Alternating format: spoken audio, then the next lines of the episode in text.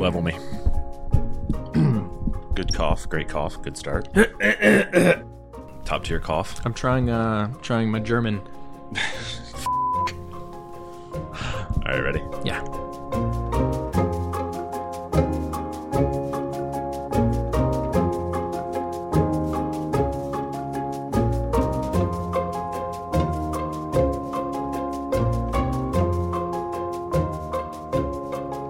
Live from the Mundangerous Low Hanging Orchard in New York City, I'm your host Shane, And I'm your host I-Hsien. and welcome to episode 100 of Total Party Thrill, a podcast for game masters and players where we discuss our campaigns in order to inspire yours. In this episode, we're taking a break from our usual format to make some announcements and also answer your mailbag questions. Hey, it's episode 100, so cut us some slack. Later, we'll record our first and likely only musical iTunes review. You may want to keep the fast forward button handy for that part. I know I will. And finally, Baron Munchausen performs dubious feats of daring do in the character creation forge. So before we get into all the fun and festivities, uh, just a reminder: the first three parts of the annotated history of Brand Talandro is up on Tribality. Uh, thank you to Sean Ellsworth from Tribality for letting us do that, and to Quinn Wilson for providing some awesome artwork. We'll have a bit more information on that later in the episode. Uh, also, fair warning if this is the first episode of Total Party Thrill that you've ever listened to, try starting with episode 99 first. Uh, that's really more representative of our usual format and, quite honestly, quality, such as it is. Yeah, given that we have to perform a musical review at the end of this episode, we have already started drinking, so this is going to be a little light and loose. This is actually, I think this is only the second episode where we have been drinking while recording. Episode one, we drank, and that took forever. Yeah, that one we had to record like six times every every passage. and it needed so much editing. And this time, we are also drinking. Yeah, but this time we're gonna lightly edit it so you can enjoy how terrible we are. Uh, we've also only lightly prepared. There was a couple questions where we had to do a little bit of background research before we could give a good answer, but we've mostly not prepared answers, so it's gonna be pretty off the cuff. Yeah, we're trying to shoot from the hip because I think that's really what people expect from us. And also, it's episode 100. We're taking one off. Also, it's going to be a long one, so strap in. Yeah, we're just bail now. so, speaking of episode 100, uh, this is first and foremost a thank you to everybody who has been involved and everybody who listens and everybody who supports us. You, you guys are amazing. Um, and I especially want to give a shout out to Michael from the RPG Academy, who was my first friend in the podcasting community and gave me my first chance to speak into a microphone for other people to hear on the internet. And then he also had the decency to edit out all of my nervous ums. Yeah, it's something that we haven't been doing. Right. Also, I believe he was uh, the first one to believe in you as a podcaster, probably long before I believed in you as a podcaster. That's almost certainly true. he he was on our short list of people who previewed the first episode and was like, uh, I think he got something here, but maybe fix some stuff. right, like the hosts. Yeah. also, we've recorded like literally 99 out of 100 episodes on his equipment or his old equipment uh, that that he was kind enough to sell to us. So Very at a very reasonable price, at a very affordable rate for getting so, started. So he said. Yeah. uh, and he has been kicking himself ever since. So, I'm sure we're going to get a message. Please do not associate me with this. yeah, yeah. But we don't have time to give individual thank yous to everybody who's been involved. But, but for Michael, seriously, thank you very much. Uh, we would not be here without you. We also want to thank all of you who have listened to us throughout 100 episodes. We know it's been a chore and a slog, but thanks for sticking it out with us. Yeah, we've had a couple good ideas surrounded by a lot of filler. so, thank you for suffering through that. Yeah, anyone who downloads the show, shares it with a friend, writes us a review on iTunes, emails us, tweets us, retweets us, shares our posts on Facebook, or wears our t shirts, probably inside out. Yeah, whether we chat with you every week or you write us one email in an emergency, Whether you have been listening since 2015 or you've just finished binging the entire back catalog, I don't know if you know, but there are, in fact, 99 episodes. uh, plus an episode zero, Oh, yeah. So this is actually episode 100.25. sort of. Well, we recorded episode zero twice, so or if you've just found us and this is, um, as we warned you not to do, the first episode that you've ever listened to, thank you very much for joining us. Yeah, thank you so much for for making us a part of your gaming experience. So, we've been promising you an announcement, and well, here it is. After two solid years of funding all of this on our own and just sort of throwing money into the void, uh, we are announcing that we are finally unveiling a Patreon account. Yeah, we've been asked about this for a long time. Um, why don't you have one? How can I support the show? All of these different things. You guys are amazingly supportive of us. Um, so we have decided to go ahead and launch a Patreon as a way of kind of funding new content for Total Party Thrill. Right. So even if you aren't going to donate through Patreon, you're going to get more stuff because we're going to be able to produce more stuff, uh, much of which we will actually be releasing to everyone. Yeah. So so first of all, if you don't know what Patreon is, it's a website that allows you to kind of set up a recurring pledge um, month after month that just builds your credit card and then sends that money to the artists and creators that you support. Yeah, it's kind of like having a kid in college, but much cheaper. Yeah, yeah. Um, and then on top of that, there are sort of uh, reward tiers based on your pledge levels, things that we give back to you based on how much money you give each month, and then also goals that are tied to the total amount of pledges that we have as a, as a creator. Yeah, over the last two years, we have received so many good ideas for really cool things that we could do with the podcast. Uh, but at this point, we're pretty much maxed out on the capacity that we have to invest in this while still continuing to remain married to women who are reasonable and gainfully employed. but one or the other has to give. uh, we've talked about this before, but each episode takes like 12 to 15 man hours to prep, write, record, edit, and then post. Yeah, and we right now we alternate those editing and writing duties. So a couple listeners have noticed that in some episodes I-Hsien is the jerk, in other episodes Shane is the jerk, and it's totally dependent on who wrote the episode and then who edited the episode. so we, we share those and we, we generally alternate um, you know as as life and schedules get in the way sometimes we have to kind of double back but um, we've made that split work it's just that it doesn't leave a whole lot of time for family and work and all the other things going on to also do the cool things that you guys have asked us about. And we want to finally fulfill those wishes.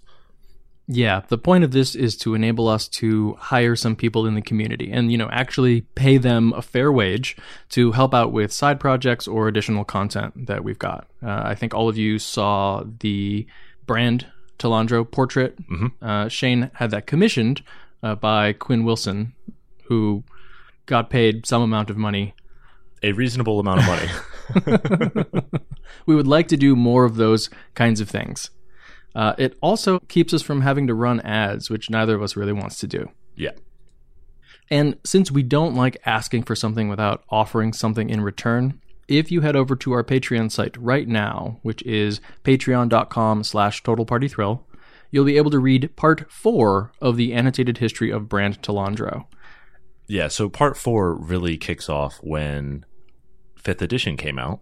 By the official final rules, the PHB. Right, right. So as you might recall in the Mourning Glory campaign, we had started with the D&D Next playtest. And if you read the first three um, installments of that history on Tribality, you might have noticed that the rules were a little bit off uh, from fifth edition. Uh, that's because they were the playtest rules, and we tried to annotate where that was different. But um, then, as we were playing, the PHB got released, and we all said, "Hey, let's go remake our characters however we want to, and re-implement them in the game." At the same time, Brand kind of had a bit of a crisis of faith spurred by events within the game. Yeah, yeah. So this part four is a lot of us going back and forth uh, via email, or actually, I think G chats start making an appearance here. Yeah. Also, some not not safe for work language, definitely, which is definitely not edited out. Uh, talking about what the next iteration of brand is going to look like.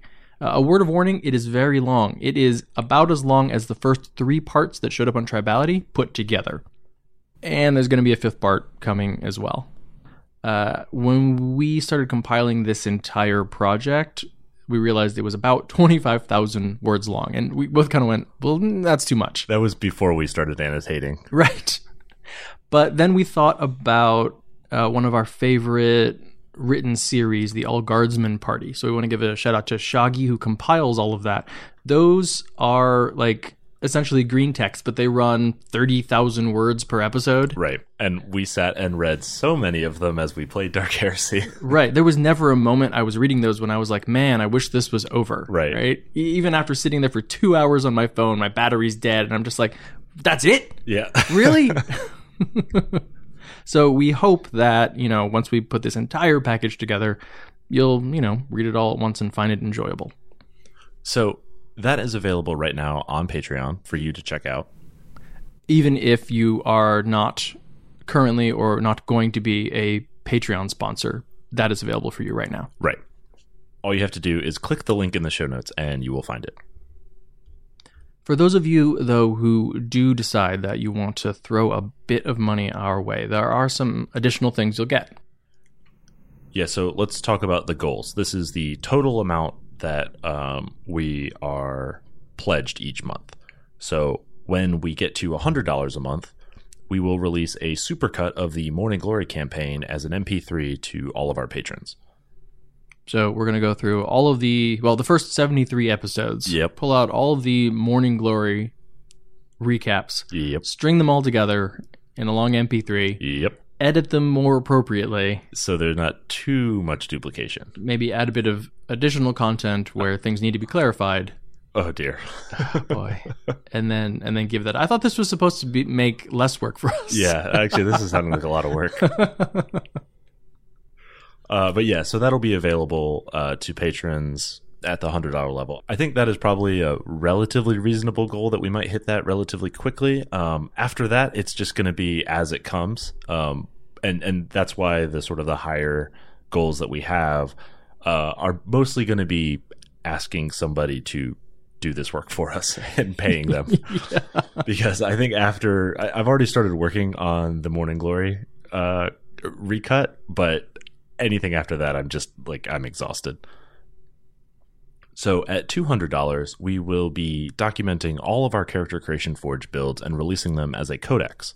Uh, available on TotalPartyThrillcast.com for anyone to uh, search and index and check out. And just, you know, if you're looking for a quick build for a game or a one shot or whatever, you'll have all of that content available to you. Yeah, this is one of the biggest requests that we get on a regular basis.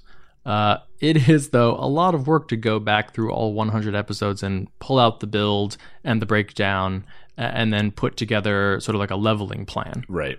But we're going to do it. slowly but surely.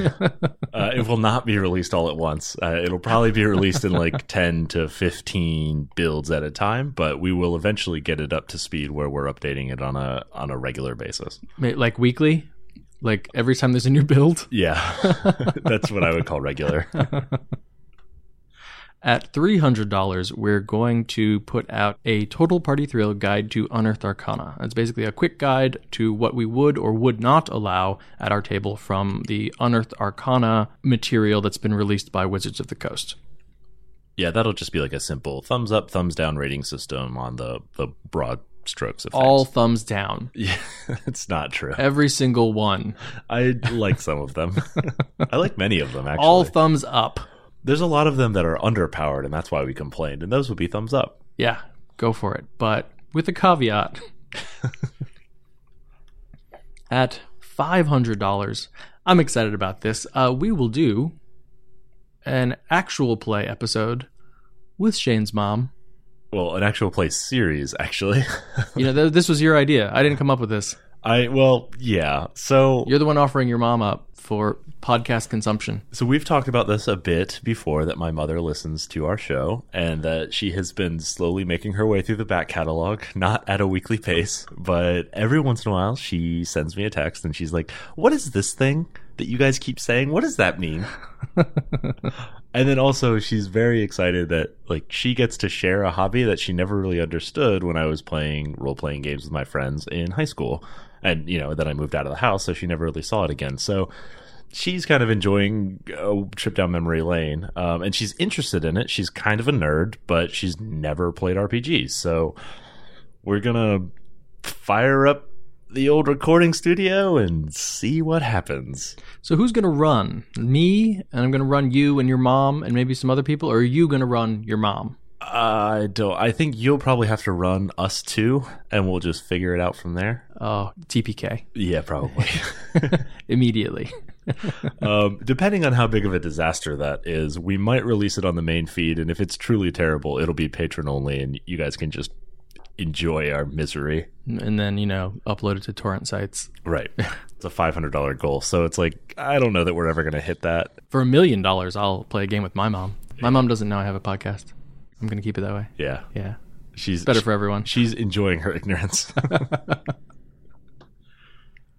Of course, even beyond that, we've set some stretch goals. This is the dumbest goal we have ever come up with. So at a thousand dollars, which is as high as I'm willing to forecast, uh, even so, uh, we will do an actual play of the classic drinking game Power Hour, in which we take one drink every minute for an hour. Not a shot, No, I mean just a just a, a solid gulp. but it's probably going to be liquor.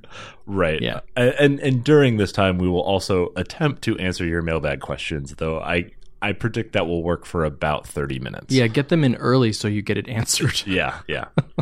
or send something where the answer would be slurrable.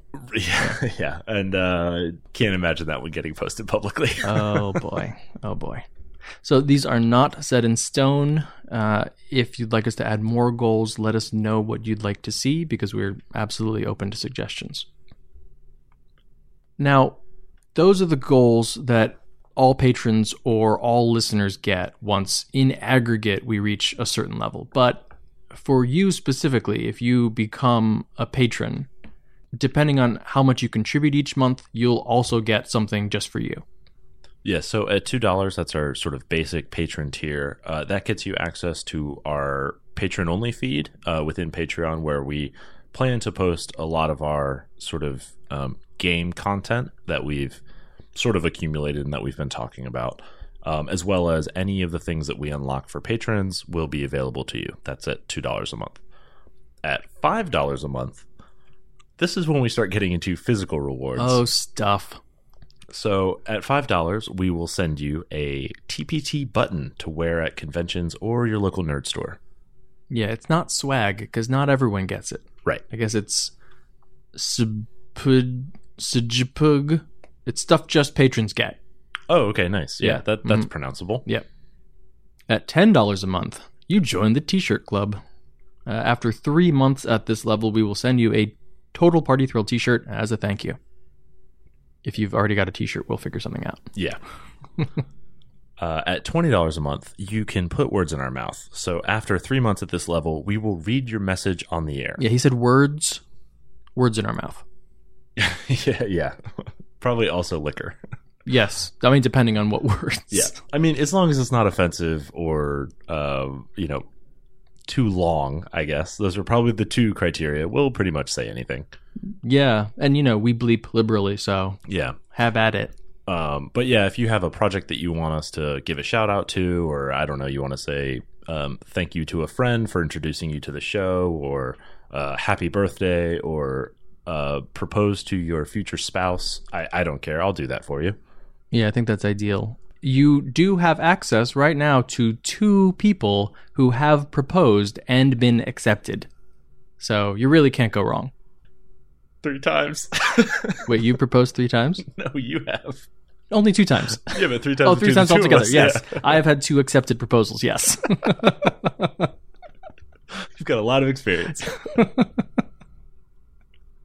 and at $100 per month, we will read whatever ad you want each and every episode.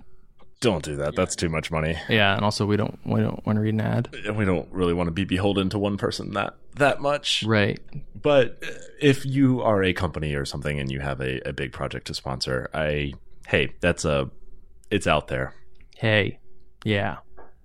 So, if you are listening to us right now and you're sitting at home and going, "You know what? I've got like 5 extra dollars a month that I'm not doing anything with." Yeah, I could give up my latte. So, think about it. And if you can really spare that money, I highly encourage you to give it to the ACLU because they could really use that donation right now. That's fair. If you have ten dollars a month, right. If you've got an additional five on top of that, please give it to Planned Parenthood. Because they also really need that money. Now, if you have five more dollars over that, maybe consider giving it to us. that's a good point. no, if you have hundred and ten dollars a month, I've got a whole list of charities that you should fund before us. I think we should do this every time we talk about Patreon. Here's two more charities for you. Also us. Uh, anyway, it, it this is absolutely um, optional for everybody. Uh, we aren't expecting anything from uh, any of our listeners, and the show will continue to go on in its current format, uh, uninterrupted. Um, you know, 6 a.m. every Thursday, no problem, uh, regardless of what happens with Patreon. Uh, we're just hoping that this will be a cool way to engage with our listeners and also get some new content put out there um, that you guys have been asking for for about two years. Yeah. And we're always still available on Twitter or email messages if you just want to get in contact with us directly. Yeah, I assure you, there will be no priority access through Patreon because we are bad at responding to things, especially emails across the board. uh, but if you do have any questions, email uh, totalpartythrill at gmail.com or Twitter uh, at TPTcast are probably the easiest ways to get us. So, speaking of email and Twitter questions, this is a mailbag episode. It is. Would you like to start with Twitter, I-Hsien? Because those are much shorter. Sure, let's knock them out. Okay. First question comes from Voyager at Mumfree999.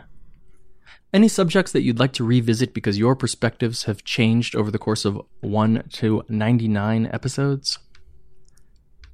I gotta say, I don't. Hashtag no regrets, right? Like, I ain't gonna take nothing back. Uh, no, I don't think there's anything where I can look back and say, oh, I wish I had said something different. There are some early episodes where I kind of wish we didn't bite off so much in one single episode. Like uh, we did, I think episode maybe 12 was uh, the social contract. And I feel like we get so many questions about that. And like when I'm on like a Reddit or something, I see so many people throwing out questions that just have to do with a basic misunderstanding of the social contract and what it means to like have fun in a group of people. Right, right. Uh, so, I mean, that's something I would want to expand on more. I mean, maybe we'll end up doing that by sort of pulling out a smaller part of that and expanding it into a full episode. Yeah, that's funny because that was also the episode that I would like to revisit. Um, ironic, Uh, is it ironic? it is because that's the episode we submitted for the Ennies last year, and that got us a nomination, I believe. I thought it was the dwarf episode. Uh, well, we kind of we submitted a couple. we did Take your pick. didn't quite follow the rules, um, but that was one of the episodes that we had we had sent for the Ennies, and and we got nominated, and that was amazing. Um, and and thank you for everybody who voted for us. But I I feel like it's such an important topic. I would I think we should revisit it if for no other reason than just as like a, a good friendly reminder of like here's a fresh episode to point people to if you have questions or problems or whatever. And I would I would love to get in that kind of case by case sort of situation too. Maybe like troll through Reddit and see if we can't find some um, truly egregious social contract questions. Oh, there are some super creepy ones recently. So, well, it's Reddit, so yeah, yeah. We're not going to look on 4chan. no. I think their social contract there is caveat emptor. Uh, we kind of did the same thing with uh, our initial playing non-human characters episode. You know, we then blew that out into all the different races, and that's been a really popular series. Mhm. All right, Shane. Next Twitter question. Uh, this one comes from Tyler Diaz. That's Xiphon3 on Twitter. Zifoni e e e e e. I accept. We've had Batman. How about forging Robin? In general or a specific one, but I want the sidekick. And at the risk of seeming greedy by sending two requests, what party would you most like to play in made only of forges? Too greedy. Rejected. well, let's start with Robin. Okay. Uh, I I don't know anything about Robin other than he was a circus acrobat and he was in the episode or in the movie that had the nipple suit. Yeah, paging Dr. Howard. Dr. Howard. Yeah. Uh, so I think if we are making a D&D character that is Robin. Mm, Early Robin is trying to be Batman. You know, so it's really just sort of a low level Batman. I think our Batman was uh, what Rogue Monk, Yeah. uh, and that fits really well with Robin, right? Expertise in acrobatics, essentially. I mean, he should be actually better at acrobatics at the same level than Batman would have been. Right. The things that really differentiate Robin, though, in terms of a D&D build, is I would make sure that he has charisma as high as possible given the uh, strictures of your build. Mm. Because even more so than Batman, Dick Grayson especially is like a leader. Uh, Batman kind of leads from the shadows, or like people do what Batman says because if you don't do what Batman says, you're going to die. And it's not that Batman kills you; it's that you're an idiot for not following his instructions. Right. But like Dick Grayson stands in the front and says, like, do what I am going to do because you believe in me. Okay. So trading out Batman's intelligence for Robin's charisma. Yeah, I mean, Ro- Robin is still very smart, and particularly later Robins are sort of like very technically proficient, but that's not really something you model well in D and D. Um, I mean, maybe like tool proficiencies, you know. Um, but yeah, I think the build is generally the same, with more of an emphasis on charisma and maybe slightly less emphasis on wisdom or dexterity, whatever you think you can spare, mechanically speaking. Okay.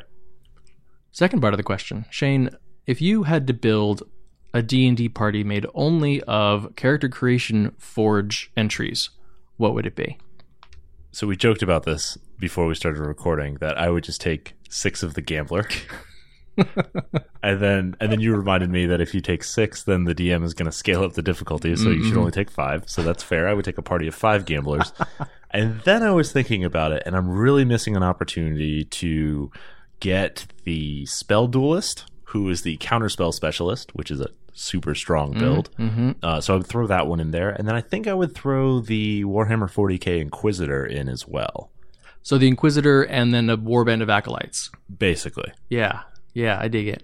um, and then uh, there were a couple other like sort of goofy and fun ones that I uh, I wouldn't mind. Polymorph fromage. It seems like you're going for the broken builds anyway. Yeah, yeah, yeah. Let's go with the polymorph fromage.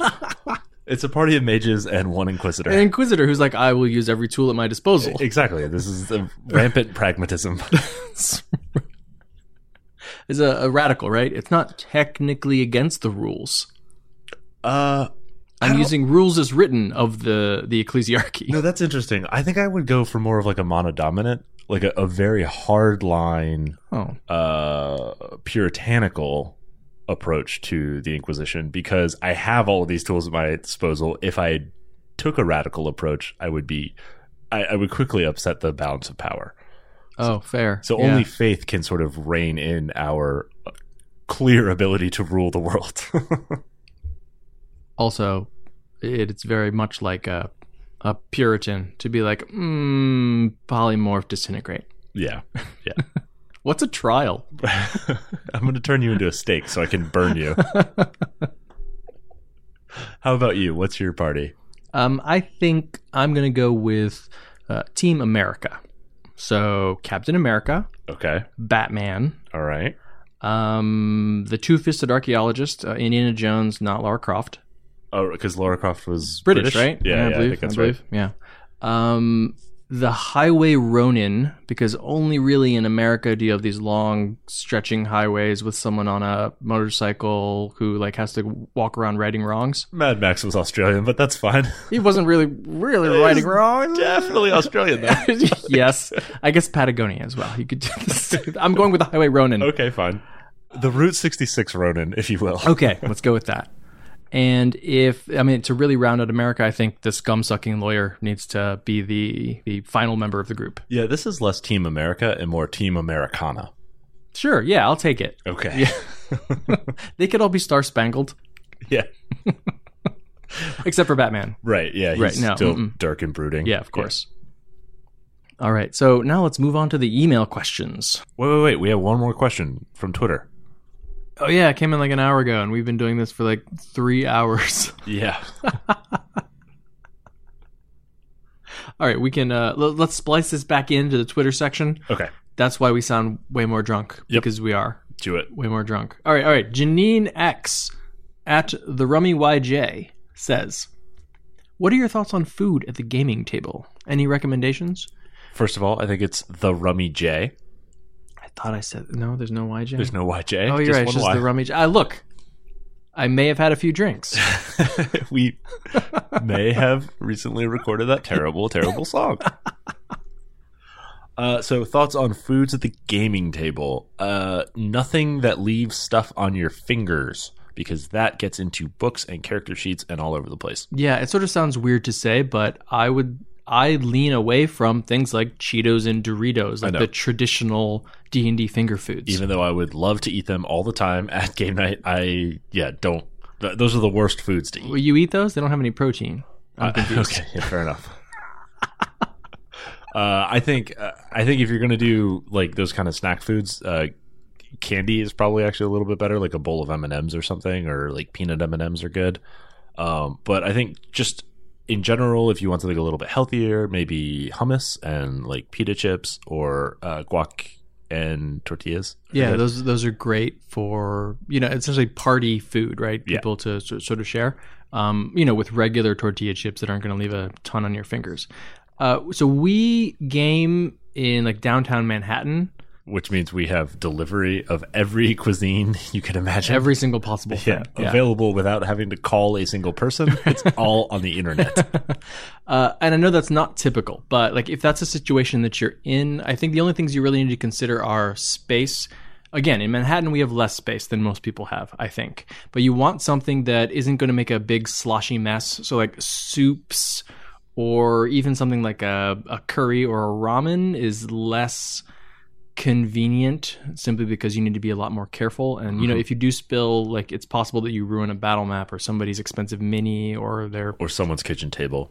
yeah. Well, I don't care about your kitchen. table. Yeah, well, I do. Um, or, or you know, a character sheet, right? Right, like, right. uh, you can replace it, but it's a pain in the ass. or a phone or laptop, or that's actually Yeah. something to be more concerned about. Yeah. Um, also, you want to think about smell. Um, I tend to avoid seafood at game night. Yeah, yeah. Um, uh, pizza is great. Yeah. uh, especially if you live in a city that doesn't do deep dish pizza. So all the good cities, Right, because that's not pizza. Right. That's It's- it's- that's like cheese and tomato cake. tomato soup in a bread bowl, as Jon Stewart once said. Also, you have to use your hands to eat the pizza, but that's fine. Yeah, yeah. Uh, if you have foods like that where where it's hand food and it, it could be messy, I would just make sure you keep uh, napkins close at hand because you don't want that getting everywhere. And as a guest at somebody's house, maybe pick up a napkin and wipe off your hands. Right. Do that before you move the mini, Right. or like point on the battle map. Right. Or, no or- fingerprints. Or allowed. touch their upholstered chair. I think if you're in a more traditional D and D scenario, you're in the suburbs, you're in a basement, you have a lot more room. Uh, when we were actually at Angelo and Susie's place before you joined the group, they would like make food oh before yeah. we showed up, and then we would take like a you know 15 minute break halfway through. Everyone would go like grab some food, eat a bit, and then take their food back to their places, and we'd continue playing. yeah, yeah. I've heard about people who cook for their guests. it's difficult in Manhattan. Uh, the other thing that I used to do back in high school, which I think probably a lot of our listeners may still be able to do, is like we gamed all night. Mm-hmm. You know, so we would take like an hour break at like two in the morning, hop in a car, Go to Taco Bell. Or the 7-Eleven, or literally the grocery store. Oh, right, well, yeah, and like okay. actually buy food, maybe Right. even like frozen pizza. We make some frozen pizza. Yeah, yeah, know? yeah. Uh, the the gas station nachos, those happened a lot. Although I'm pretty sure a dude died from botulism in California from gas station nacho cheese. So maybe avoid that. Good lord. no, it's like my worst fear is dying from some ridiculous thing in my obit. Yeah. You should. Well, you do avoid pork. It's true. Trichinosis is like the worst. But just poorly canned green beans. They, Yeah. Those could be my undoing Yep. at any point. the Jolly Green Giant strikes again. Um, so yes, food at the table, yes, because you need to keep people fueled in order to actually play this game. Yep. Um, just be considerate, like a normal human being. Also, if you are a guest at somebody's place, it's very easy to just pick up a, a bag of something that you can share with everybody every once in a while, just to be like, "Hey, thanks. Here's some stuff for the group." Yeah. Uh, same goes for alcohol, which we also fully endorse at the table. We would not be friends with all of our friends if we didn't have it. I have a tough time GMing an entire session without any booze. Yeah. I uh, I have taken to GMing a lot of sober sessions when you guys get housed. and I actually I'm kind of enjoying it a lot. It's one or the other, right? Yeah. Yeah. like you yeah. don't want to be in between. I think the last session of Mourning Glory, I was like, I can't drink. I got to make this come together. yeah, I I'm gonna gotta, I gotta fit it all. I gotta make it work. I gotta remember this. Definitely other sessions where I was like, I don't have a lot planned. Yeah. I should definitely get drunk and we'll just see what happens. we'll socialize a lot. and the, you know, sometimes those are like the most fun sessions. There's a lot of, hmm, yeah, I guess I'll allow it. right. Many a ponderous pause. Thank you, Janine. Great question. Yeah, so we got uh, a good number of email questions, and all of them had very kind words and congratulations and thank yous and, and everything associated with it. Um, we appreciate that. Thank you so much for writing those kind words, but for the sake of brevity, we're going to not read those. Yeah. In the future, though, if you want to pay us to read them, we certainly will. I suppose, yeah. All right. So our first email comes from Scott, who is at VriskaChat on Twitter.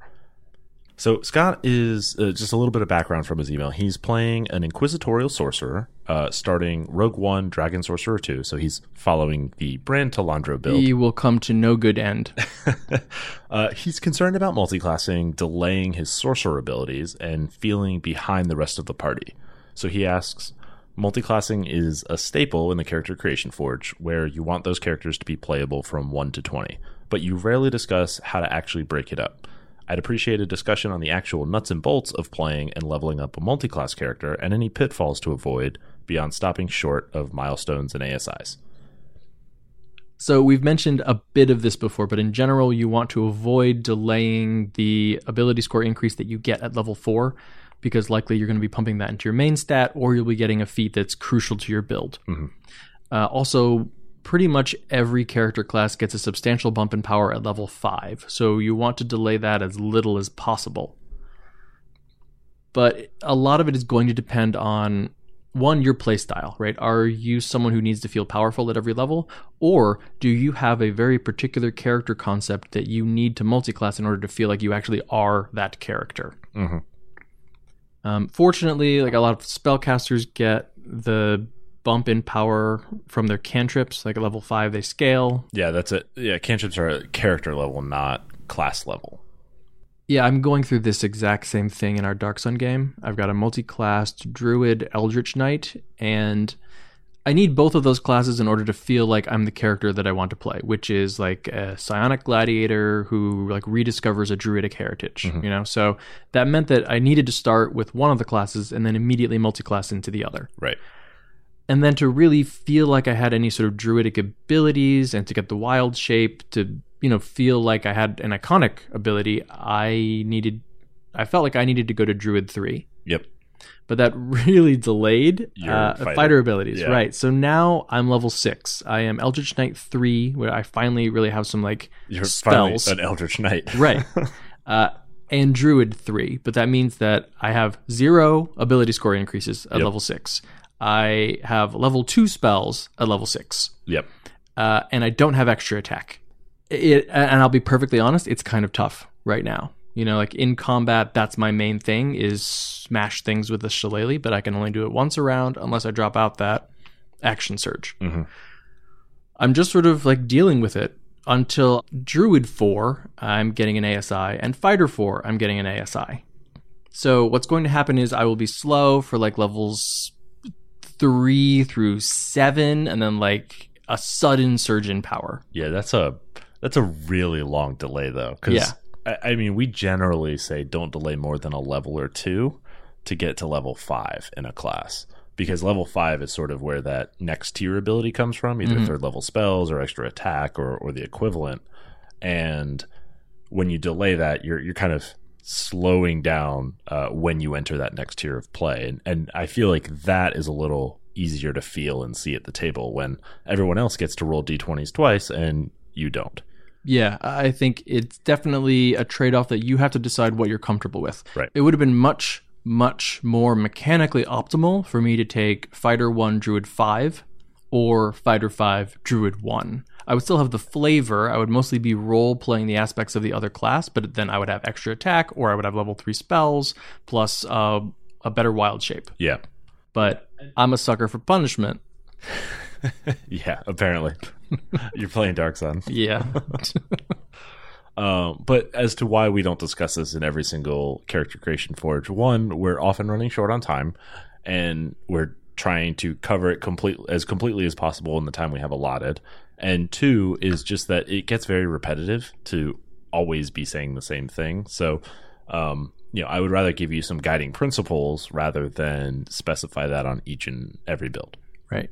So, specifically to Scott's question, if you're multi-classing a rogue and a sorcerer, what would your early levels breakdown be? Okay, so it's it's interesting because Brand was a sorcerer rogue, but because I started that build late, uh, I never actually had to play through the early levels of it, so I didn't have to deal with that split. Uh, but in Dark Sun, I am also playing a spellcaster rogue. Huh. Yeah, uh, a blade singer swashbuckler. Um, and so I think with that build, the problem you have is when you get to level five, you don't have your third level sorcerer spells. Um, but your rogue is if you go rogue one, sorcerer four, uh, as he's planning, as as Brand was. Uh, you're not going to have sneak attack high enough to feel like a good melee character because you'll only get one attack. You also won't have third level spells, so you'll feel like you're sort of stuck in between um, being like you know a full caster and also being a competent rogue. So you're going to end up relying on cantrips, and if you're a dragon sorcerer, that's probably going to be whatever the elemental cantrip is for your dragon. Uh, I was fire, so that was firebolt. Um, that gives you pretty good damage, but isn't quite as exciting as attacking multiple times or getting to drop fireball or haste or you know uh, those fly, you know, all those kind of fun spells. But remember that there's a reason you multiclass in the first place. With Rogue 1, you've got two expertises. So you are going to be more highly skilled than most of the other characters in the party. So lean more heavily on those in opportunities when you can use those skills. And keep flinging that firebolt. Yeah, that's that's what I'm also doing. Uh I guess I produce flame. Wow. Yeah. but produce flames also not a great cantrip. No, it's not great. it's very flavorful though. It is very flavorful. I also have produce flame. All right, our next question comes from Snark Knight. Number one, do you each have a favorite published adventure and why? Shane, I think I know your answer. Uh, I own exactly one published adventure at this point in my life. It is Expedition to the Barrier Peaks. That is not what I was going to guess. Uh, no, it. Uh, I I like that because it's so weird and it has this kind of strange place in D and D history, and that's why I own it. Um, but it's very strange. I, is it spoilers? It's been out for so it's long. been out for twenty years, thirty years. Spaceships. Yeah, you go to the Barrier Peaks in Greyhawk and find a spaceship has crashed, and the the dungeon map is literally a spaceship layout. It was a tournament module. Does it ever say who ran the spaceship? Like what race or whatever? Uh, I don't recall off the top of my I'm just going to go with Mind Flayers because I think that actually makes sense. Mind Flayers, if of anyone, Mind Flayers would have spaceships. Yeah, sure. I They- mean, which they stole from the Neogi, I guess. okay. um, but I think my favorite is actually Sunless Citadel. Yeah. It was the first published adventure that I ever ran for other people, and it was also the first adventure I ran for other people that was even moderately successful. no bulette. yeah, no, no bulettes suddenly murdering people in an, in an arena. No rogue sneak attacking from behind as they went into the, the den of thieves. Like it just, I, it was the first one that kind of showed me a, uh, a a path for how to structure adventures, and it had Meepo. The amazing kobold who like Oh, you could befriend and would walk you through all the hard sections up front, and it was it was great. It was a it was a great meta plot. I, I love that. Um, Bruce Cordell wrote that one as well. It also has one of my least favorite magic items. Uh, Shadow, Shatterspike. Spike, yeah. Fair enough. It was really good if you wanted to sunder things. And then not get that loot. Right. yeah. So, what about you, I-Hsien? Uh, I think it's probably no surprise to regular listeners, but my favorite module would have to be Dead Gods Uh, the Planescape module. hmm from Monte Cook. Oh, convenient. We just talked about that. Otherwise, I would have forgotten about it. Uh, it's kind of a sequel to the Great Modron March, which I also love. Uh, it's you know set mostly in Planescape. I will say I have never run Dead Gods. I have only played through it on multiple occasions, and I've loved it every time. Um, at least one time was uh, not the original second edition, but like a homebrewed uh, fourth edition version, and then uh, fifth edition campaign that was sort of heavily uh, drawn from it. Um, it has such a, an amazing storyline. Uh, you need to change a lot in order to make it not a wipe in certain areas, but like such is second edition. yeah. It's so good for world building. Um, and just the craziness and the weird stuff that can happen to the characters while still making them feel like they're really accomplishing something and you know saving things. Uh, I, I think to me is sort of like classic quintessential D and D. Cool. So, uh, Snark Knight's second question. I've rewritten this question three times. Maybe this is more of an episode suggestion. But how do you deal when the PCs lose? Like, for example, my group almost got TPK'd by a dragon and they ran away. I have a bunch of things that I can improvise to happen, but I want them to feel like the situation is now worse without the dragon chases you and kills you in your weakened state, which is no fun for anyone. I think this is a good idea for an episode. hmm But let's try and condense it into about two minutes. Well, briefly, you fail forward. Right. The characters have screwed up in some way, uh, and so that needs to then present them with new opportunities for maybe more screwing up, or for finding a different way around the obstacle to get to the goal they were originally reaching for. I, I like the idea because it's a dragon and because dragons are cruel and intelligent. Um, maybe the fact that they escaped has uh, endeared them a bit, and the dragon chases them down, but instead of killing them, he presses them into his service. Yeah, no, So- I, I like that a lot. So now they have to figure out how to do whatever they were trying to do while also wrestling their way out from under the thumb of this incredibly evil, incredibly powerful creature. if that derails your campaign too much, again, remember the dragon is intelligent. Maybe killing obviously weak PCs is not worth its time because dragons hate leaving their hoard. Mhm. You know, for all this dragon knows, like it's been around what fifteen hundred years, it may think this is they're just the decoys. It leaves to chase them, it eats them, it has a full belly, and it comes back, and the actual adventurers have robbed its hoard. Yeah. Yeah, that's a good point. He might actually hire somebody to mm-hmm. go square up with these adventurers because he's not willing to actually leave his hoard. Yeah. So you certainly have multiple options. The, the other thing to consider is what is it that the PCs were trying to accomplish when they came across this dragon in the first place? Like, were they trying to retrieve the hoard, or was the dragon just sort of in the way of their other goal? If I know PCs, they were after the hoard. On the way to some larger goal. yeah, on, on the way to the larger goal of being really, really rich and retiring from adventuring. if you think about uh, Lord of the Rings, um, the Fellowship is trying to get on the other side of the misty mountains, and they're like, "Oh, well, we should take the pass." And there's too much snow. Well, we can't go too far south because Saruman is there. Crap.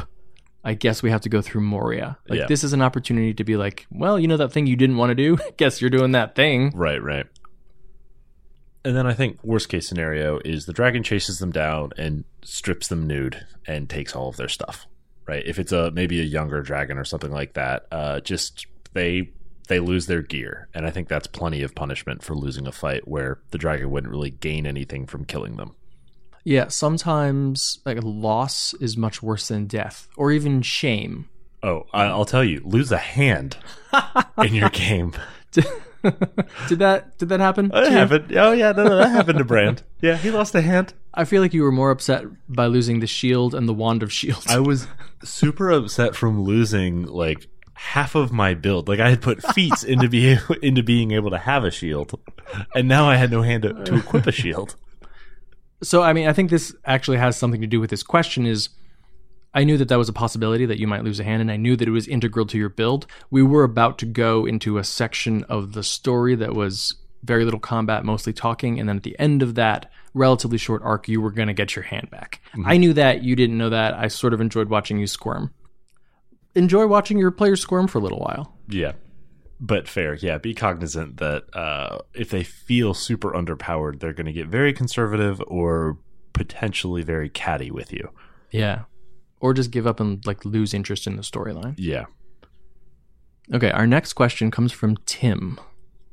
I'm running a completely homebrewed campaign. The world is very large and broken up into five continents, each of which is ruled by a chromatic dragon as a tyrant. I like it. I like it. Yeah, that's a that's a great world. I mean, to play in, right? Not to live in. Right. That's why I'm not playing a peasant. right.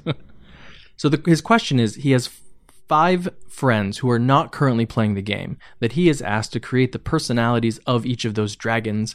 You know how they keep control of their continents, and he's given them complete control over how the dragons react to the world as the players are interacting with it. So essentially, he has five friends who are role playing the dragons. Mhm. So, you know, if the party is destroying a blue dragon hatchery, he says, and they smash all the eggs, he goes and asks his friend, what does the blue dragon do in response? Uh, they can also like form alliances with other with other dragons. Essentially, they're playing Dragon Risk, Right. and then you have this other party operating in that world. Exactly. So he asks, you know, have you heard of anything like this? And am I biting off more than I can chew? I was hoping that having dynamic villains outside my own head would create a more rich environment.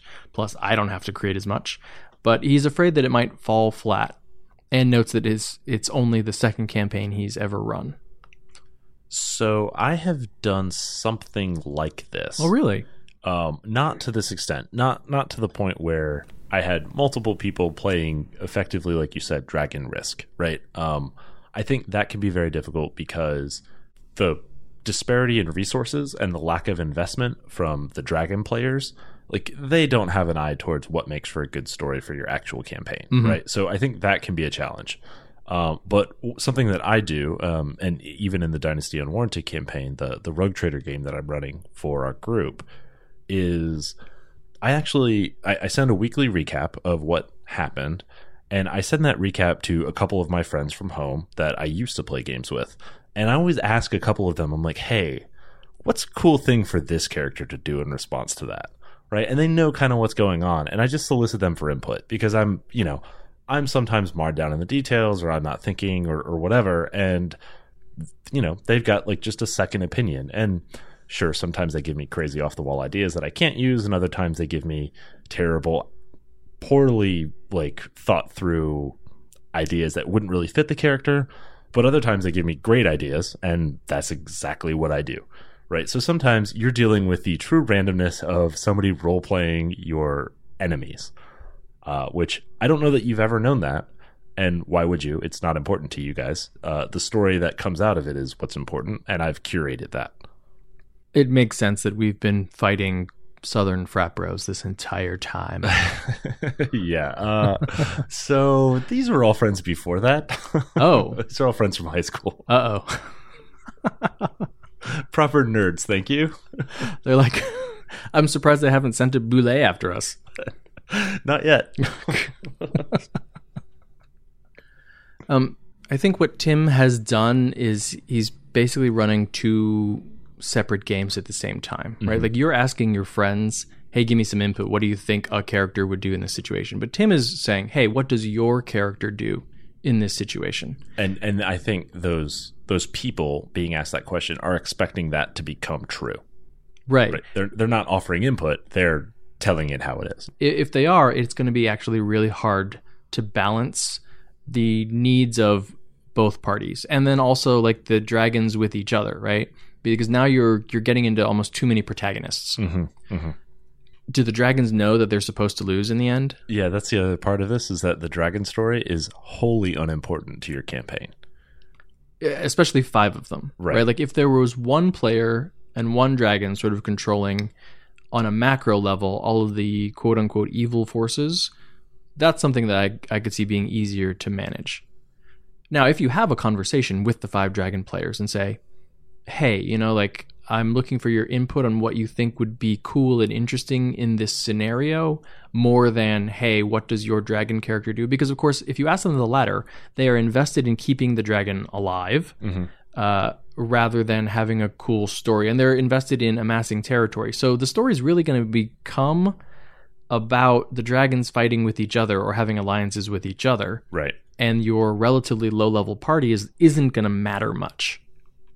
Yeah, to me that's that's really the challenge that you have here is you're if you treat the dragons like players, they're going to want the agency of players. Mhm. If you treat them as co-GMs, then they should take the more holistic view of what makes for a cool story, what makes for cool challenges for the campaign, what makes for a cool backdrop for the campaign, but not how do I win this game? Yeah. I could even see also treating them as like fans of a TV show. You Oh, are yeah, you are yeah, the yeah. showrunner, and they are writing in with ideas about what they want to see happen to their favorite character or what they would do in the situation. You are not beholden to that advice. Yep. You make a story, and then you send them that story that should be enjoyable for them to read. They'll be like, "Oh, cool! I didn't expect that that would happen to this character, Right. Or even my character, but that's pretty cool." Yep. Uh, Actually, I think that's that's exactly right. Is it's great to have outside input, but you need to make the final decision on what happens. Yeah. In the same way that you would if you're just dealing with a regular party. And and you are trying to role play all five of them in your own head. Yeah. Like, you know, if you have a PC who is noble born, they'll often say, like, oh, well, my house does this, or like my father, the king, I think he would do this. But like, they don't get to decide what the king does. You decide. Right, right. All right, next question. This comes from Jeff. My table consists of all new players to tabletop, and we've been playing 5e for the last four months. Congratulations. We've been playing with pre-gen characters in a generic setting this entire time, killing goblins and solving problems. It's burn notice. I would like to shift gears and put the campaign in Eberron. How do I introduce the setting to new players? Should I just do lore dumps each session by NPCs or what? Okay, so first, I want to say that if you have so far been killing goblins and solving problems, this is perfect to shift to Eberron. You're basically an Eberron. yeah. I mean, you know, get out of Goblin Land and into Sharn, and you're an Eberron. Oh, we stumble out of uh, Darguun, and Yeah. actually, you're in you're in Breland. You're actually within spitting distance of Sharn. right. Um. So I will say first off, who wants to shift the campaign to Eberron? Like Jeff, if it's you, that's cool. But do the rest of the players know anything about Eberron? It seems like they don't. So the first thing I would do is check with them, give them the elevator pitch of Eberron, and ask.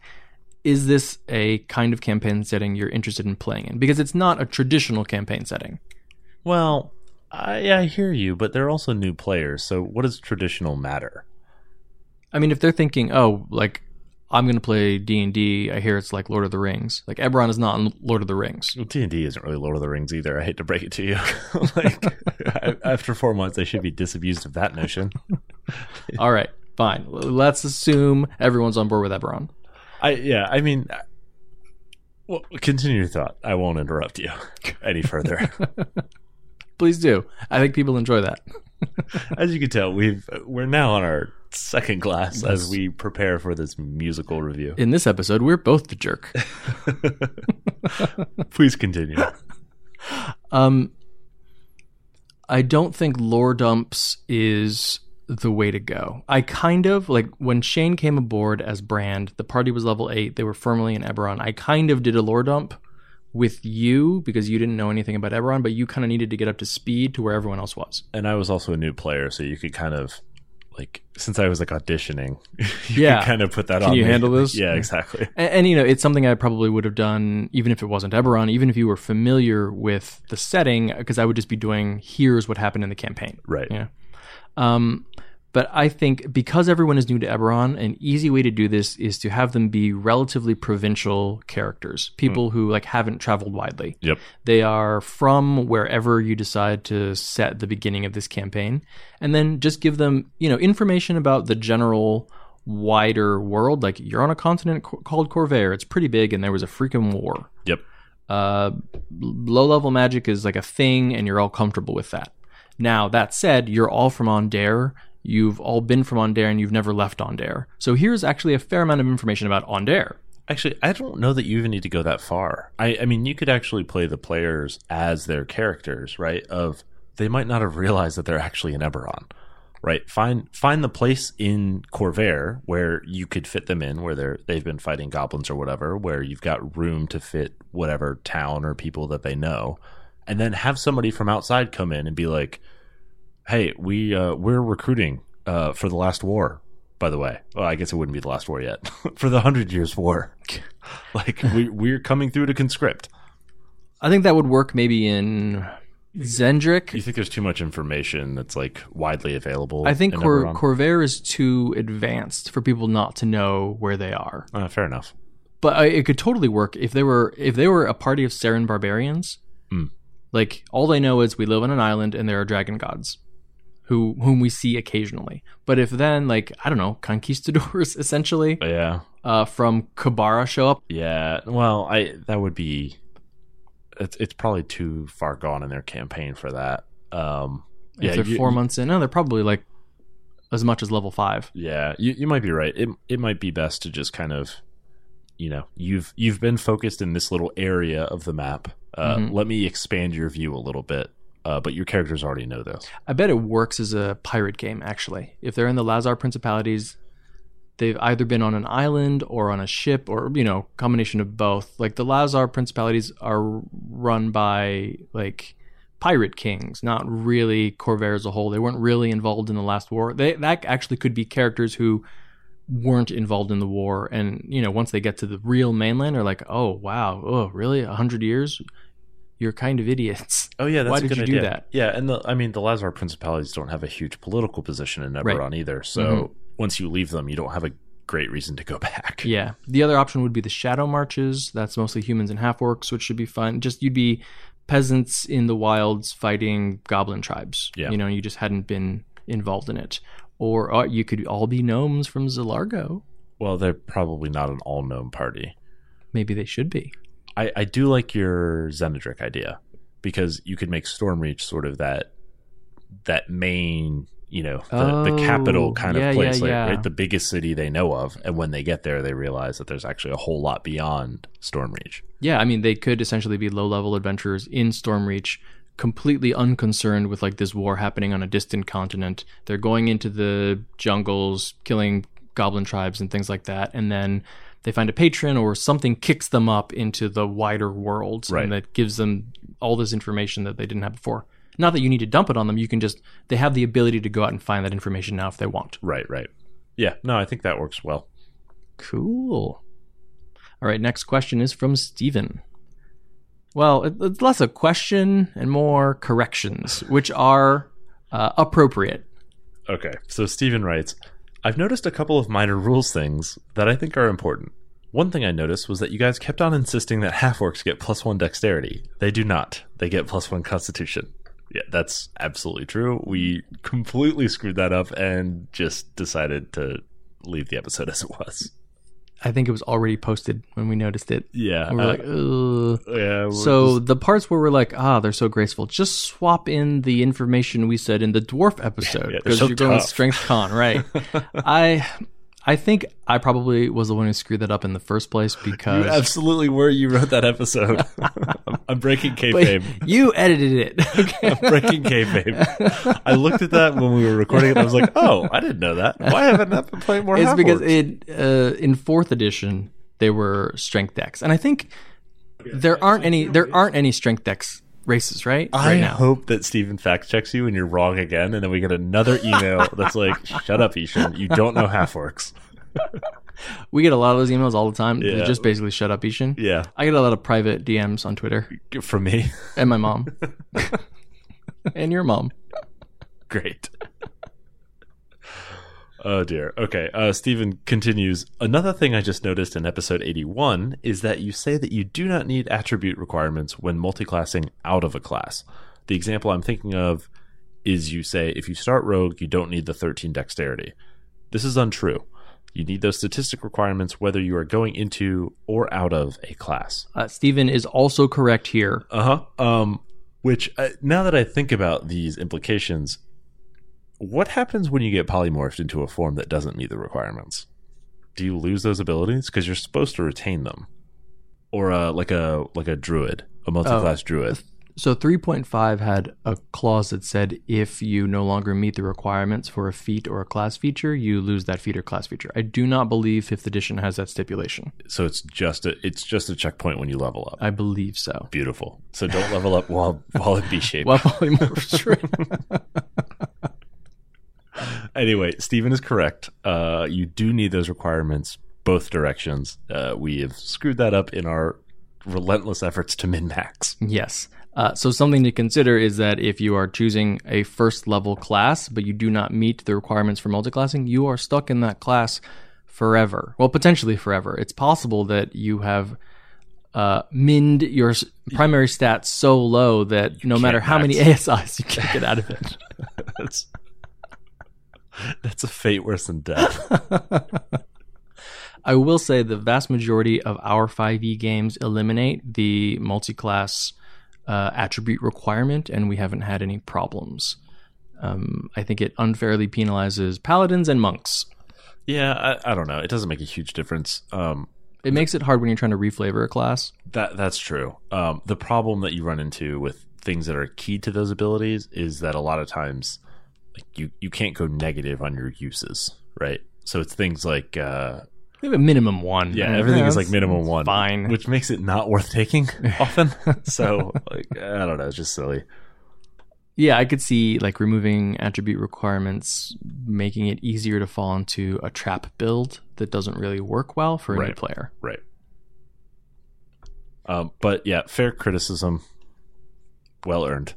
Maybe we'll introduce a corrections section I, I No, that would be all. That would be an entire episode's worth. No. every episode. I- I'm like a goldfish. As soon as it posts, I forget it. All right, this is uh, our next email from Tim. Uh, Different not, Tim. not the same Yeah. Tim.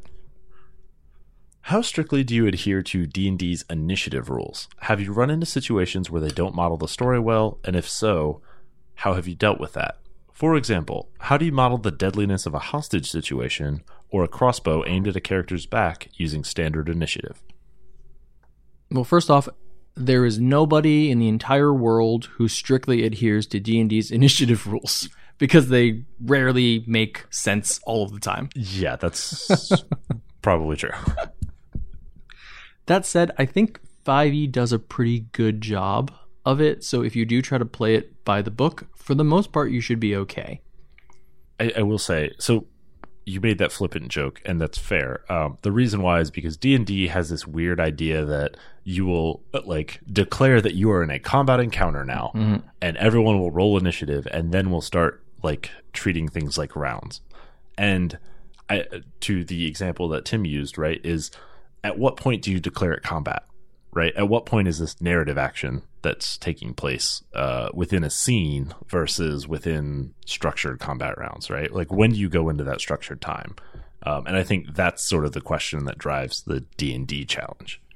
I think, yeah, people get tripped up when you're right at that point in which you're making the switch, right? Like surprise rounds, or like in in this situation, obviously, it's if we're if we were modeling according to the rules, someone has a crossbow at a hostage's back. They've essentially readied an action to shoot, shoot the hostage, right? Right. But I think the issue is not so much with the initiative rules, right?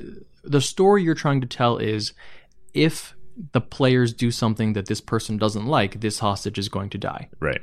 That that scenario does not need to happen within the strictures of combat. Like if the bad guy, the NPC that the GM is controlling, has a crossbow to an NPC another NPC's back, they shouldn't have to roll to hit. They shouldn't roll damage, mm-hmm. right? It's just if you the PCs do the trigger that makes that person shoot, the hostage dies.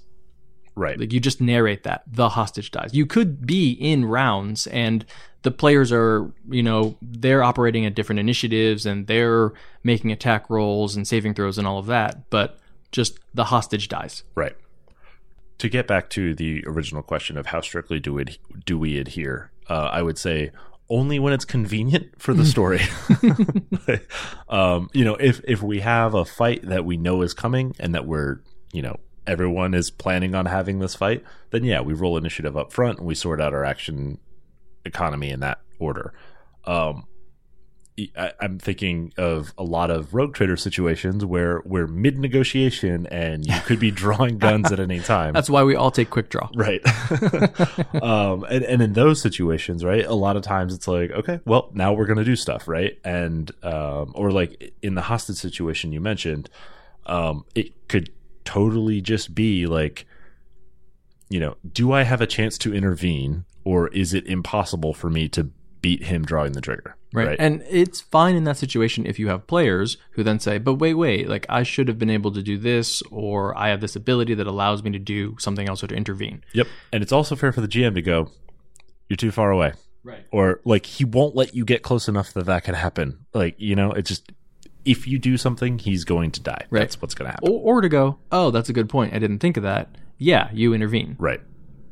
Um, I think when there are, when there are questions of the order of action, right, um, it's always best to try and find some mechanics that make sense. And I think the further afield you get from true initiative, the more lenient you need to be. And I think this is probably like um, allow some bargaining on the skills, right? Like, uh, like I like Star Wars. The Fantasy Flight Star Wars has their their two kinds of initiative. Like, there's the cool Oh, right. And then vigilance. vigilance, Yeah. right? Which is one is like you're paying attention, and the other is just you're too slick to miss.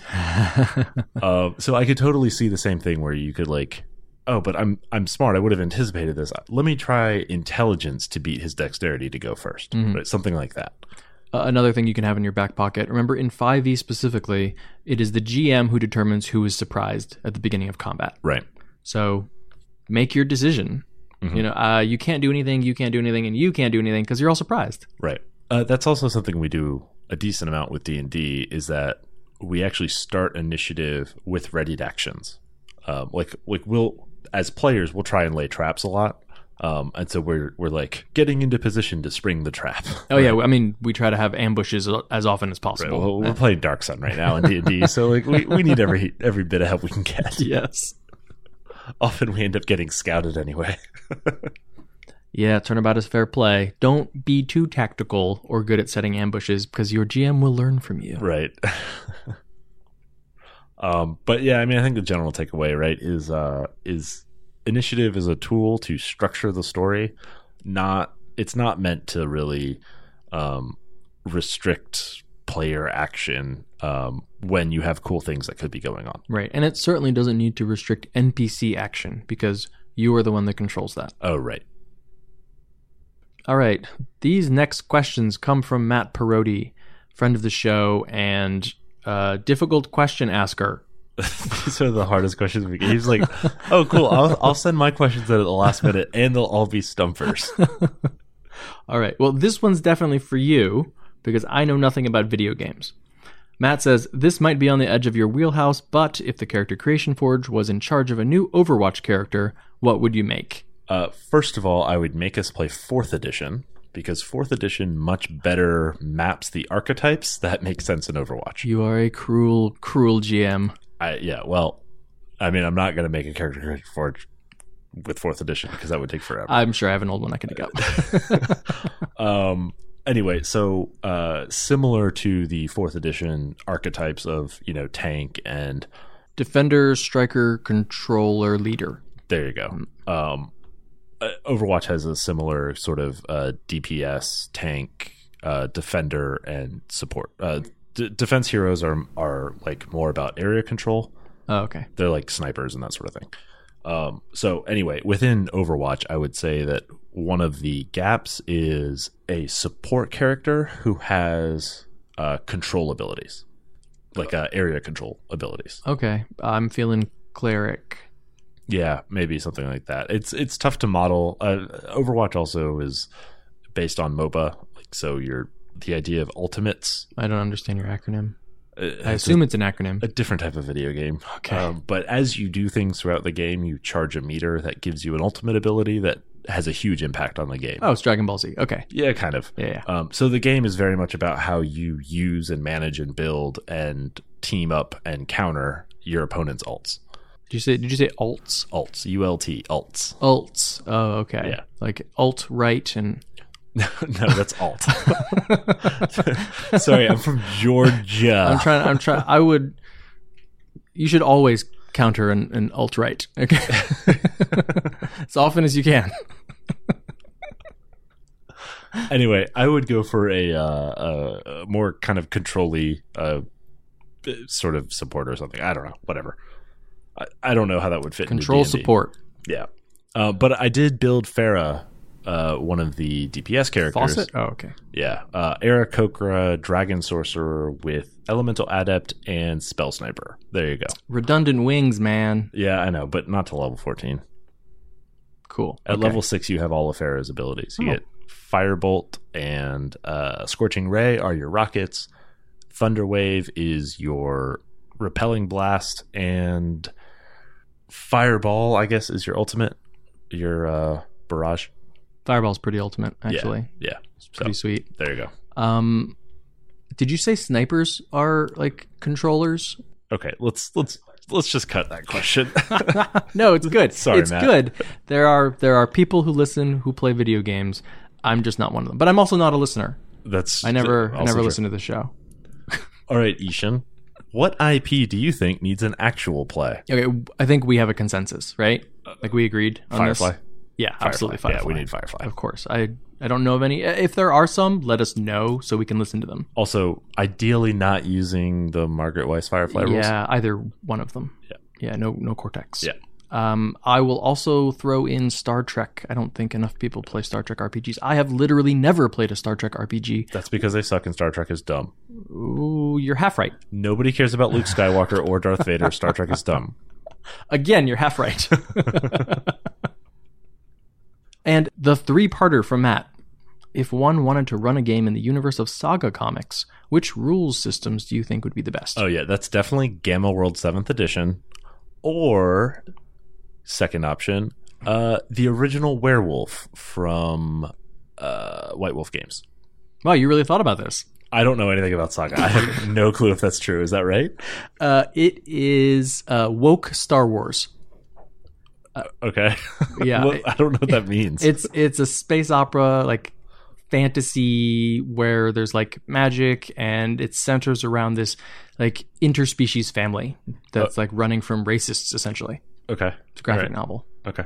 yeah Okay. Cool. um Well, Gamma World might work. yeah no i think gamma World would work great um I Werewolf probably less so. uh, i mean any, anything that's sort of like powered by the apocalypse i think because saga is much more about uh, the interactions of characters and like how they respond to each other than it is about particular power sets. Hmm. Uh, Fate, I think, would be perfectly fine. So wouldn't Cortex actually work for that? Eh, But I don't want to play Cortex Yeah, fair enough. or Savage Worlds. um, I also think that Fantasy Flight's Edge of the Empire would work here. Um, the magic is relatively low level, and the fact that you never really totally succeed and never really totally fail works with the kinds of stories that you'd be telling in a saga setting. I think. Great. I will take that at face value. All right, so there you go, Matt. Are you happy? Uh, you tried to stump us. All right, our final uh, set of questions, I guess. Our final email of the day. Uh, this is from Cameron, not our Cameron. Our Cameron, why don't you ever email us? Yeah, he never emails. He never even RSVPs. It makes us sad. All right. Uh, first question: How would you go about statting an Athasian dragon in 5e? That's a dragon from Athas, uh, Dark Sun. Would a reskinned ancient dragon with some spellcasting abilities and a few buffs work, or are there other things to take into account? This is such a good question. Yeah, so Athasian dragons were prestige classes and epic destinies and those sorts of things from prior editions. Right. In the fiction, however, it is wrong to say Athasian dragons Yeah, because 'cause there there's one. Yes, his name is Borys. He's the- literally Borys. The dragon. The dragon of Tyr is his name.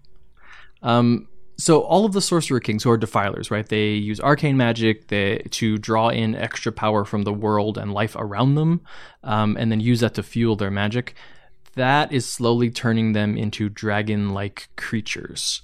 Um, but they're not really dragons. The only one who's sort of completed his apotheosis and turned into an actual dragon is Borys, and he went insane when he did it. Yeah, he's almost like too powerful to really be an NPC. I I believe in fourth edition he was CR thirty, the same as the Tarrasque. Uh, he is canonically the the strongest thing in the setting. Right. You know, I mean, unless what's his name gets released from his prison, but even then, I, he's he's sort of like a plot device, honestly. Right. Um, if I was going to stat, you know, the strongest thing in the setting, you just sort of take the strongest thing in the setting and give it abilities that it needs to match the fiction. So Well, conveniently, the strongest thing in fifth edition is not strong enough. So, so we can start with the Tarrasque, there you go. and then what are we going to add to it? Uh, wings. Okay, You need some wings. flying Tarrasque, hmm Um, and then spellcasting. lots of spellcasting. Yeah. So there is an option uh, for high level dragons in the monster manual to give them spellcasting abilities. I think it is one spell from any level equal to their charisma modifier. Mhm. I think it is. Go ahead and do that. And you don't necessarily have to stat it off charisma. It could be intelligence or wisdom because um, Borys is also a high level psionicist. Yeah, I think you could literally just take the whole dragon ability section and just paste it into the Tarrasque and be fine. Yeah, and then I I would choose. I mean, his charisma or intelligence is probably what like twenty six, maybe even higher than that. Yeah. Um, so you're you're looking at eight or nine spells. Most of them are going to be high level. Um, and then I would also layer on top of that psionic versions of the same thing. So give them another eight or nine spells, but they don't require components to Well, cast. Yeah, I, mean, I don't know how much components really ever make a difference for an for an NPC villain like that. But it does give your players the opportunity to figure out, oh, he's he's like using psionics, which means he can't defile when he does that. Right. Yeah. That's that's basically what it is. You're giving him two sets of spell casting. One of them defiles constantly, and Right. the other does not. The thing I would probably do is when he casts like a high level arcane spell, and he may only have high level arcane spells. Yeah. Uh, just automatically have him cast like not even cast like a circle of death goes off Right. in in his radius, and that's his defiling. Yeah. I like the idea of him having like fifth or sixth level spells, like basically at will, Yeah. and then the regular sort of limitations on higher than that. Right. And if that sounds crazy, I mean, honestly, a 20th level party would rather have a 5th level spell chucked at them than deal with a full round of attacks from a CR30 dragon Yeah, for sure. slash Tarrasque. and and it's like you've got to role play this too, right? He's he's insane. He's not a tactician.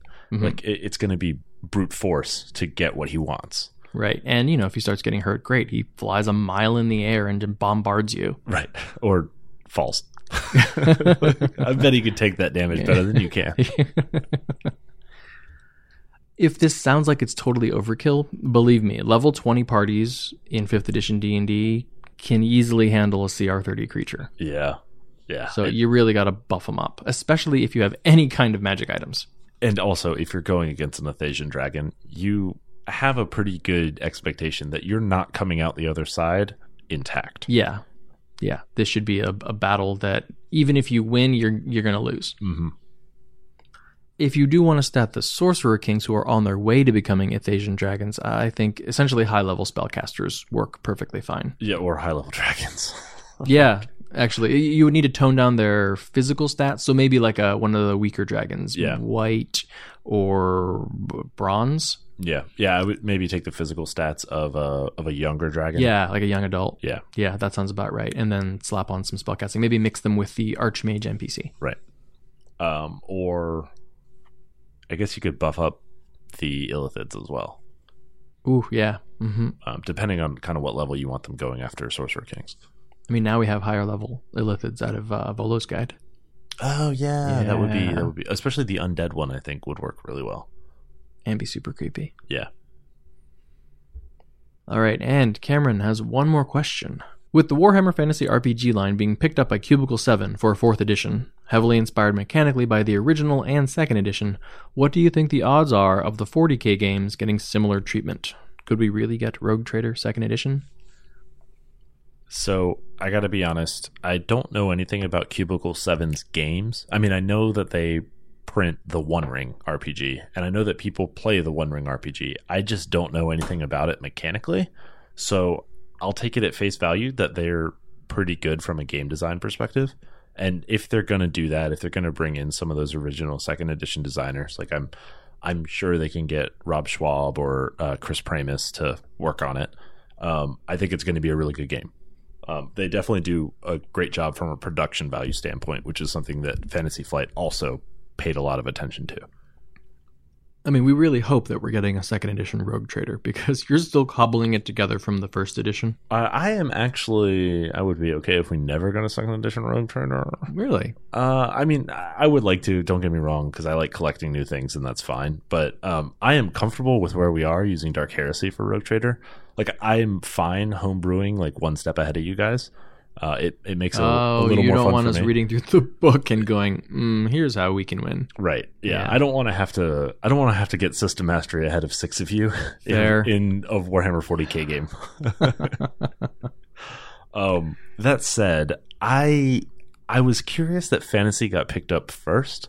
I suspect that's because it was a lot cheaper, and Games Workshop is looking for uh, a higher cost for the 40k license. That said, they if you've paid attention to the tabletop, which since you're asking about it, you maybe do, um, you know that they're releasing a new edition that's supposed to appeal more to longer term 40k fans rather than the sort of drop $200 get disappointed and quit crowd that they've cycled through for a long time. Uh, so hopefully the role playing line comes into the fold with the new edition of 40k and there's some valuable interaction there and and somehow somebody can maximize that. If uh, one of our listeners wants to sponsor us, maybe do a little VC investment, uh, we will happily buy the license. Yeah, I don't. I, I bet that's probably like. What do you? What do you think? 40 k a year. That's exactly what I was thinking. we can pass the hat for that, right? it's got to be a very big hat, yeah, a hat of holding. we're, gonna need a bigger hat. but yeah, I mean, I I would love to see the 40k line active, uh, if nothing else, because I enjoy collecting them and I enjoy reading anything in 40k fiction because I've never grown up past 14. That's true. I will say that the Fantasy Flight books have set a pretty high bar in terms of the quality of the fiction and the illustration. Um, and, you know, a somewhat high bar in terms of the game design and the book construction. they could be streamlined uh, for sure. There, are, there are definitely subsystems that are too complicated for what they offer to the game. yeah, but they really are beautiful books. Yeah. All right, do you hear that, I-Hsien? I'm furiously sewing a much bigger hat. Well, then let's. Clicking thimbles.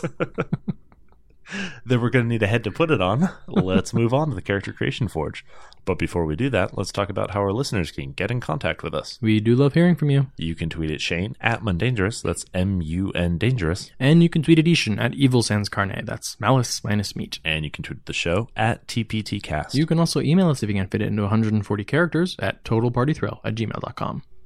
and you can find us on the web at www.totalpartythrillcast.com. We're also on Facebook and Instagram at Total Party Thrill. So this week in the Character Creation Forge, we are building Baron Munchausen, which was suggested to us by listener David. So there are many different versions of the Baron. Uh, he was originally based on an 18th century German aristocrat. Uh, Shane, will you please pronounce his name in your fine German accent? My highly questionable German accent. Hieronymus Karl Friedrich Freiherr von Munchausen. It's very nice. Thank you, Wikipedia, for telling us how to pronounce things. I, I, mean, I kind of knew how to pronounce this. I also didn't pronounce his last name correctly. It's Munch. Also, and this is probably mm, stereotypical on my part, I did not know that you spoke any German. I just assumed. Fair enough. my, I mean, my mother was born in Germany, so I just assumed. white people, am I right?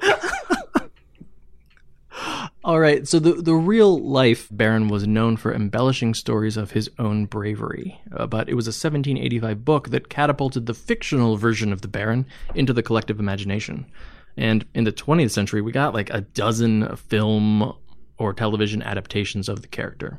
The best known of which is, of course, Terry Gilliam's 1988 film, which we're basically using to base this build on. Yeah, so one challenge with this is that he doesn't really have many concrete feats. Uh, he's got a lot of these like fantastic abilities that actually come from his companions and the the people who he associates with. Right. But the Baron is a masterful storyteller and a world class Casanova. I, is that true? I mean, or is he just telling the story of how good of a Casanova he is? Who knows? uh, fun fact the real Casanova was a contemporary of the real Baron. Oh, They lived at the same time in Oh. Europe. wow, interesting. So, do you think the real life Casanova was like, "Oh, I'm a real Munchausen"? Apparently, in Germany, he's still called the Baron of Lies. oh, there you go. In German, though. I don't know what that is, but I'm sure you do. I don't. All right, I-Hsien, what's the build? It is Swashbuckler Rogue 11, Valor Bard 6, Storm Sorcerer 3. Okay, so Rogue is going to get us four expertises, which I'm confident will be include persuasion and deception. Yeah, I also like acrobatics because the Baron is a wonderful dancer. And I feel like that's probably the skill that is most most closely emulates dancing. Yeah, I like performance as well. Oh, we should definitely. Yeah, That's that's, it. your fourth one. That's a storytelling. definitely performance. You get the rogue goodies, cunning action, uncanny dodge, evasion, and I think what really sort of makes the character is at level 11 reliable talent, which means all of those great skills that you have consistently are getting at least a 10 on Yeah. the die. Yep. Like the Baron doesn't screw things up. Right. He's very consistent in his tales. Uh, and then Swashbuckler gives you panache, which allows you to make a persuasion check in order to charm a creature at will. hmm You can also, you know, if they're hostile, make them focus on you, but why would the Baron bother with that? Why would he get in a fight? Right. Valor Bard lets him make inspirational speeches uh, and uh, push his allies to better combat capabilities. We're also going to get two more expertises, you know, throw them on what you like. And of course, extra attack. Because remember, the Baron, his background is a soldier. He, uh, it- all, most of his exploits came from, you know, fighting in wars. Right. Yeah, I think he's a knight in order to become a baron, right? I think in those days, people just sort of like called themselves whatever. no, I'm pretty sure that's not true. I'm pretty sure it's the exact opposite of that. I think in Germany you called yourself whatever because No. Germany wasn't a country. No, uh, It was no. like many small duchies. yeah, but also I don't believe you. Like Duke Igthorn, I think, from the Gummi Bears is probably a German bear. Okay, right. Anyway, Valor Bard has extra attack, and reflavored spells will get you a lot of his uh, tall tale kind of abilities, and also help um, make those stories uh, punch up a little bit. yeah, and even like literally real, maybe an illusion or Hmm. so. Yeah. Oh, I like the idea that he illustrates his stories with his yeah, illusions. I do, I do like that. I mean, in the movies, we basically see that happening. It is maybe it's because he's casting an illusion of his story. Yeah, that's called movie magic. Yes, there we go. Movie magic. right.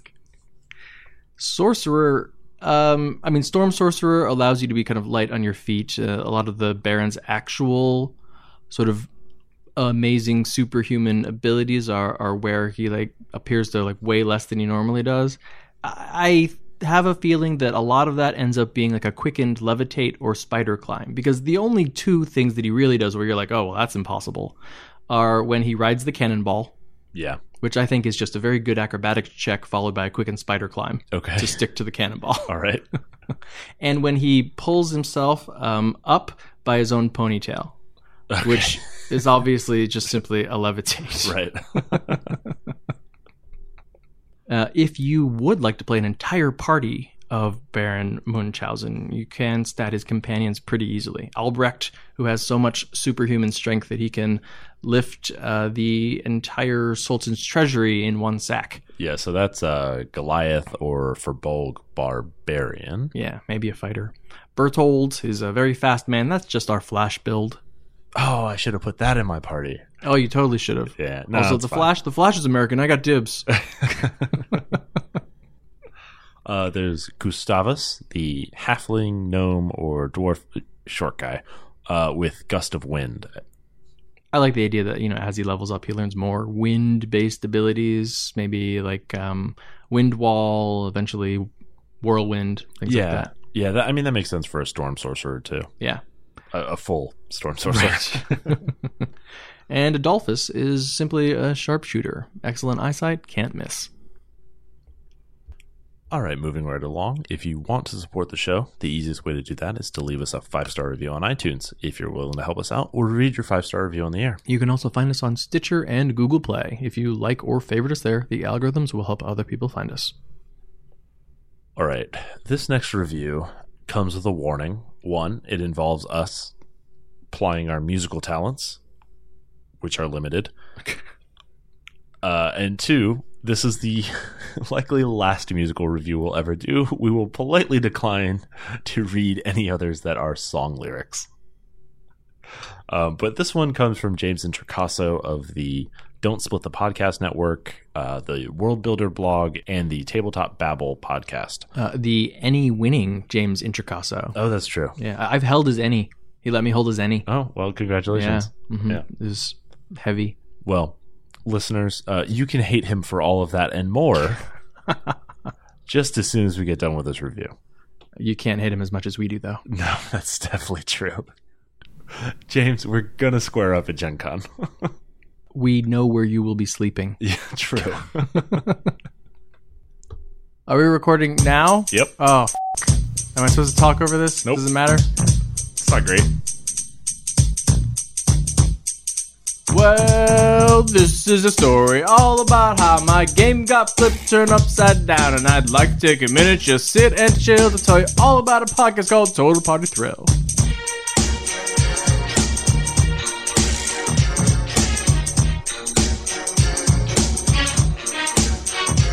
In nerddom and geekdom, born and raised, round the table is where I spend most of my days.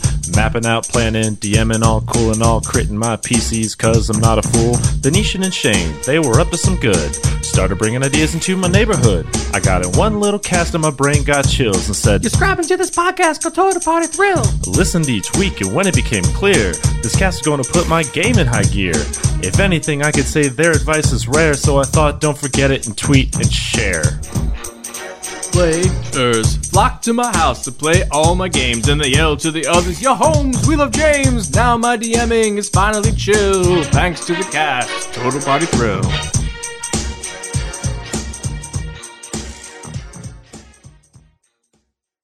So let's never do that again. Uh, yeah. Okay. So, what do we have planned for next week's episode? Uh, we're talking about intercession communication.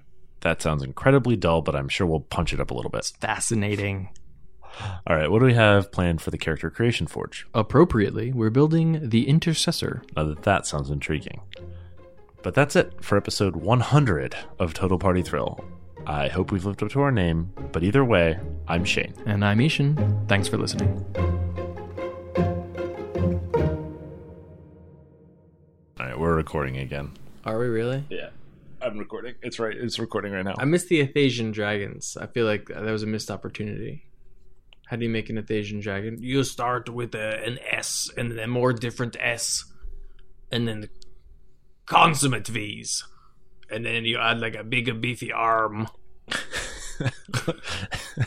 My name is Borys. and then you add a cool name like Borys. Borys the Burninator. Borys! what are you talking? This is why we stopped drinking when we record.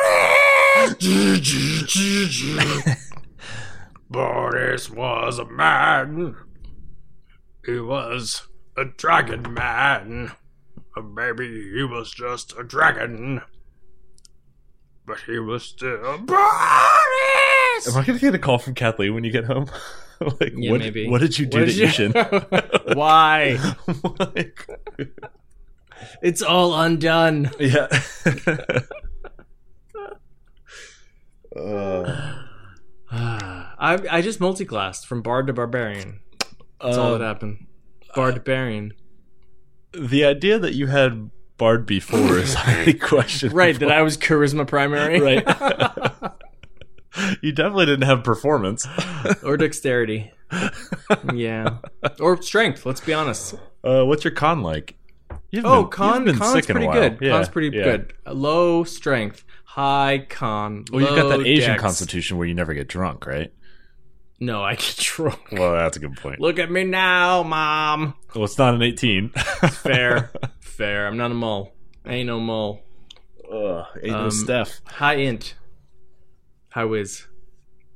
Mm, Middling charisma. Come to Gen Con and judge for yourself. Um, because we'll be there, hanging out. God, it's so hot in this room. that, Hey, like, everybody. I'm gonna have to shower again before we go out. That's what we should do. We should ask everyone, meet us at Gen Con, and then tell us what our stats are. I feel like in a Gen Con crowd, I'm definitely gonna get 18 oh, fair, right? If you're great on a curve. Like, yeah, but like, but if if if I were judged in by Jim, I'd only be at like 16 or 14. I might be able to go for 20 at Gen Con. yeah, I'm human maximum. Yeah, Right? Yeah, Con max. yeah. Yeah. I mean, because like 20 doesn't mean you're the strongest person. It means you're in the class of the strongest. people. Yeah, yeah, They don't break it down to like 18 1 0 0 Yeah, I wouldn't be 1800, that's for sure. because you're not a cheater. Well, yeah, I mean, also, like, I'm not a professional athlete.